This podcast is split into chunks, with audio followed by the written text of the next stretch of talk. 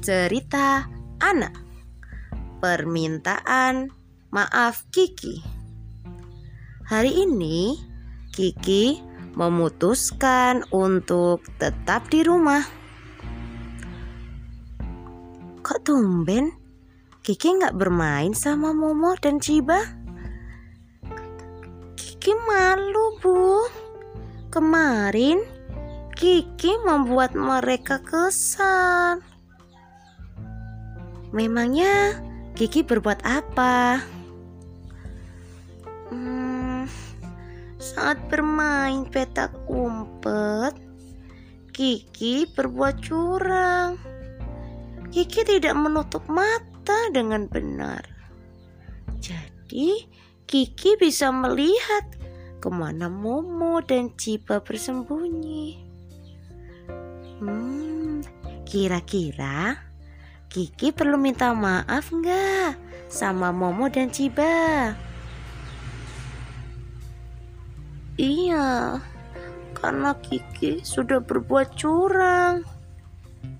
Tapi Kiki masih malu bertemu mereka. Kiki bisa menemui mereka saat sudah siap. Kiki mulai bosan di rumah.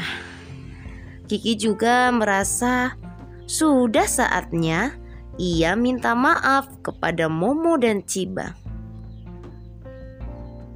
Momo, Ciba, uh, aku membawa ini sebagai permintaan maafku karena sudah curang kemarin. Oh, kami juga sudah menunggu kamu, Ki. Kami sudah memaafkan kamu kok. Iya, Ki. Yang penting jangan diulangi lagi ya. Terima kasih permennya. Sahabat, itu tadi adalah cerita anak tentang permintaan maaf Kiki. Sahabat bisa mengingat salah satu hadis Nabi Muhammad yang artinya dan iringilah perbuatan buruk dengan perbuatan baik maka niscaya kebaikan akan menghapuskan keburukan itu. Hadis riwayat Tirmidzi.